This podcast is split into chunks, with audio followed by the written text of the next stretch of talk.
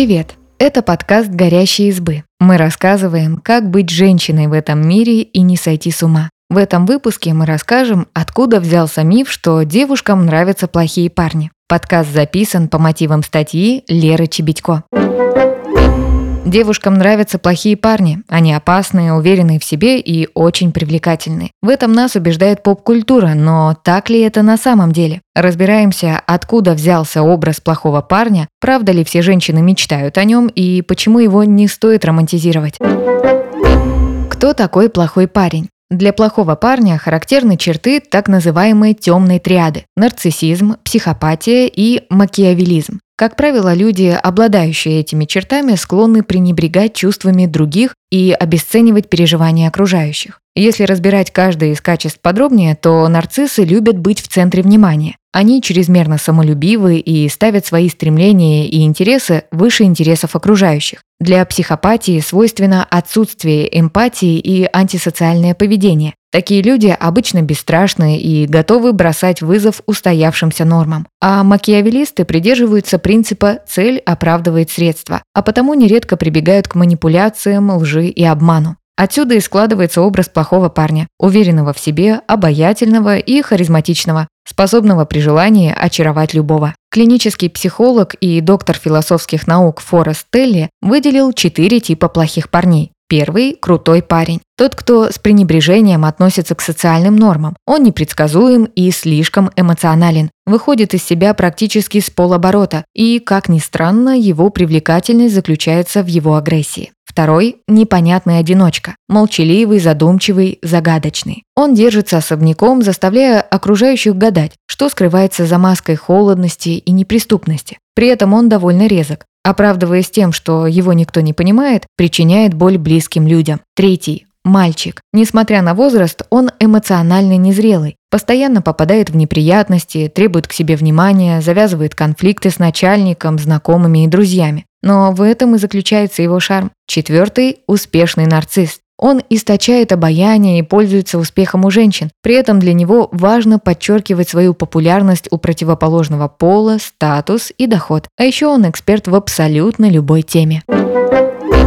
Правда ли, что девочкам больше нравятся плохие парни? В 2013 году профессор Грегори Льюис Картер из Дарамского университета вместе со своими коллегами выяснил, что плохие парни действительно больше привлекают женщин. Но когда речь идет о краткосрочных отношениях, Дело в том, что представители темной триады, как правило, харизматичны и умеют подавать себя. При поверхностном знакомстве это может очаровать. К выводу профессора Картера в 2015 году пришел и Питер Джонасон из Падуанского университета. Он выяснил, что и мужчины, и женщины рассматривают обладателей черт темной триады как партнеров на одну ночь. Но когда речь заходит о длительных отношениях с перспективой завести семью, их харизма уже не кажется такой завлекающей. Исследование факультета психологии Университета Южной Каролины еще в 2003 году показали, что такие качества, как вежливость, заботливость и чуткость, женщины ценят больше. Участницам предложили три онлайн-анкеты для свиданий – хорошего парня, плохого и максимально нейтрального. Хорошего выбирали в 8 раз чаще, чем плохого, даже если он уступал в физической привлекательности. Более того, некоторые исследования показали, что такие качества, как доброта, альтруизм, воспитанность и порядочность люди ценят выше вне зависимости от пола. Они делают человека сексуальнее и привлекательнее в качестве партнера для серьезных отношений.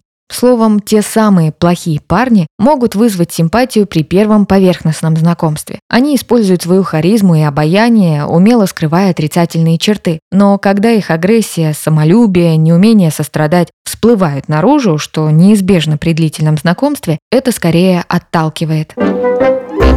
Почему плохой парень иногда может долго привлекать? Форест Телли говорит, что плохой парень при первой встрече может быть очень обаятельным и обходительным. Этим он и покоряет, поэтому, когда он начинает демонстрировать уже свои отрицательные качества, сложно сопоставить их с первым впечатлением. Отсюда и мысли, это какая-то ошибка, на самом деле он хороший. По мнению Телли, может получиться и так, что женщина начинает верить, будто она исправит плохого парня. Мол, она знает, какой он на самом деле, и поможет ему измениться. Часто плохие парни могут казаться привлекательными женщинам с избегающим типом привязанности, низкой самооценкой и повышенной тревожностью. Плохих парней, излучающих силу и уверенность, воспринимают как защитников. Среди специалистов, занимающихся эволюционной психологией, которую научное сообщество ставит под сомнение, распространена идея, что в женщинах природой заложена цель выбирать плохих парней, потому что они воплощение маскулинности. Социолог Тристан Бриджест, как раз специализирующийся на изучении маскулинности, считает, что это не так. Привлекательность плохих парней транслируется через общество, в котором мы живем.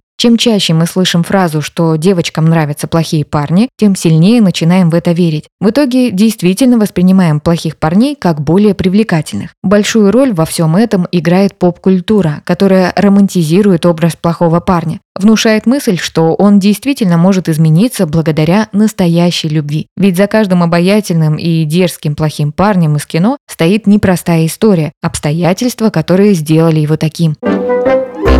Как образ плохого парня появился в поп-культуре? Архетип Boy вырос из культурного явления рейк. Это сокращение от рейк hell, что можно перевести как «восставший из ада». Главным прародителем рейк-феномена принято считать самого сатану, ведь именно он сказал, что лучше править в аду, чем служить на небесах, тем самым бросив вызов устоявшемуся миропорядку. Рейк позже развился в литературе. Как правило, его представлял молодой мужчина повеса аристократического происхождения, который проводил время за азартными играми с женщинами и вином. Все, чем он занимался, тратил свое состояние, которое унаследовал, а не заработал. Яркие примеры рейк-персонажа Дон Жуан или главный антагонист романа Чарльза Диккенса «Большие надежды» Комписон. На экранах плохие парни начали появляться в сороковые, эпоху расцвета гангстерского кино. Например, актер Джеймс Кенги, одна из главных звезд зарождающегося Голливуда, снявшийся в фильме «Враг общества» и тем самым создавший новый тип главного героя. Гангстеры в его исполнении – обаятельные негодяи, нарушающие закон и коллекционирующие женские сердца. Но какими бы привлекательными они ни казались, они все еще оставались отрицательными персонажами, которые в конце картины обязательно получали по заслугам. Плохой парень перестал быть негодяем в 1955 году после выхода фильма «Бунтарь без причины». Джеймса Дина, исполнившего главную роль, до сих пор считают эталоном этого тропа. «Бунтарь без причины» – история 16-летнего подростка Джима, который оказался в тюрьме за пьянство. Джим – классический плохой парень, хулиган, повеса. Но внутри он разочаровавшийся ребенок, который устал жить той жизнью, которой живет. Герой Джеймса Дина показал, что плохой парень плохой только внешне, и внутри него скрывается много хорошего.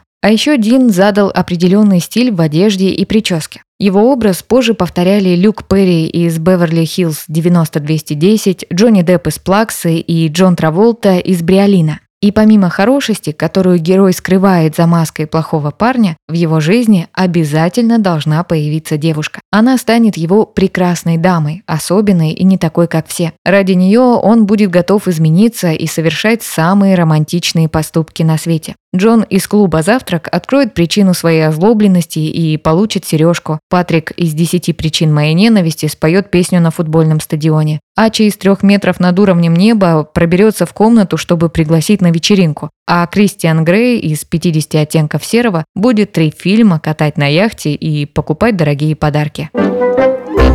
Почему не стоит романтизировать плохих парней? Плохие парни – сплошной набор красных флажков. Их поведение в кино преподносит как нечто романтичное и маскирует под великую любовь. Но если взглянуть на их поступки трезво, оказывается, что это не так. Дэнни Зука из Бриолина был так озабочен репутацией, что скрывал свои нежные чувства к Сэнди за грубостью. Он переживал, как бы кто не увидел его другую ранимую сторону. Хвастался друзьям, что занимался с Сэнди сексом, в то время как они просто проводили вместе романтичное лето. Чувство Сэнди – последнее, что его волновало. В итоге под конец фильма ей пришлось полностью измениться, чтобы соответствовать миру Дэнни. Ачи из трех метров над уровнем неба не способен контролировать агрессию. Он решает проблемы только с помощью кулаков. Вывести его из себя способна любая мелочь. Избивать каждого парня, который проявил симпатию к твоей девушке, не романтично. И это не говоря о том, что в какой-то момент он дал пощечину и самой бабе. Сюда же относятся незаконное проникновение в чужую комнату, похищение собаки для манипуляции и использование кэт-коллинга в качестве флирта. Романтизация плохих парней укрепляет веру, что девушек надо добиваться. Что нет, не всегда значит нет, что харасмент – способ выразить симпатию.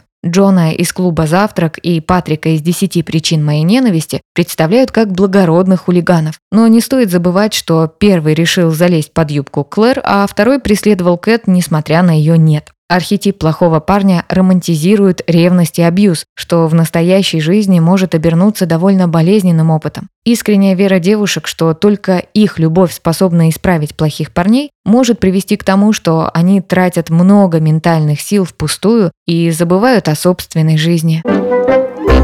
Спасибо, что послушали этот выпуск. Подписывайтесь на наш подкаст, пишите в комментариях о своих впечатлениях и делитесь ссылкой с друзьями. Пока. Thank you. thank you